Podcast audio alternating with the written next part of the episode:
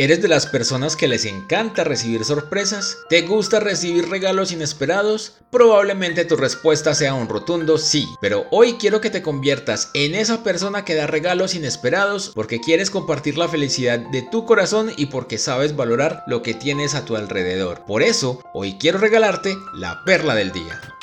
¿A quién le enoja que le regalen algo? ¿Conoces alguna persona que se sienta triste cuando le lleven algo que no esperaba? Pues puede que existan, pero al menos yo no conozco a ninguna persona así. Es más, en diferentes oportunidades de la vida hemos recurrido a este tipo de acciones para resolver diferencias, para enamorar un poco más a nuestra pareja o inclusive para ganar indulgencias y que nos den permisos para salir con nuestros amigos durante el fin de semana. ¿Cuándo fue la última vez que te sorprendieron? Me refiero a la vez que alguien tuvo un gesto bonito contigo y te dio el último cuadrito de la chocolatina, la puntica del helado o simplemente recordó contarte que habían cambiado el horario de esa reunión. Es más, quiero que te hagas esta otra pregunta. ¿Qué se necesita para sorprenderte? Probablemente dirás que muy poco, porque el simple hecho de encontrar una persona que recuerde tus fechas importantes, tus gustos, que comparta algo suyo contigo o que te inviten a comer un helado o cosas así, hace que nuestro día cambie como por arte de magia. Sin embargo, de la misma forma que te pueden sorprender con pequeñas cosas, hoy quiero invitarte a que sorprendas a alguien más. Puede ser a tu papá, a tu mamá, a alguno de tus hermanos, a tu mejor amigo, en fin. Aún si no tienes dinero, puedes escribir una pequeña carta, puedes dibujar algo en una servilleta, hacer algo de origami, puedes dedicar una canción, regalar un chocolate o invitar a un helado a alguien más. Eso que tanto te gusta puede servirle a otro. Pero quiero llevar esto a un siguiente nivel. ¿Te has dado cuenta la cantidad de personas que en este momento hay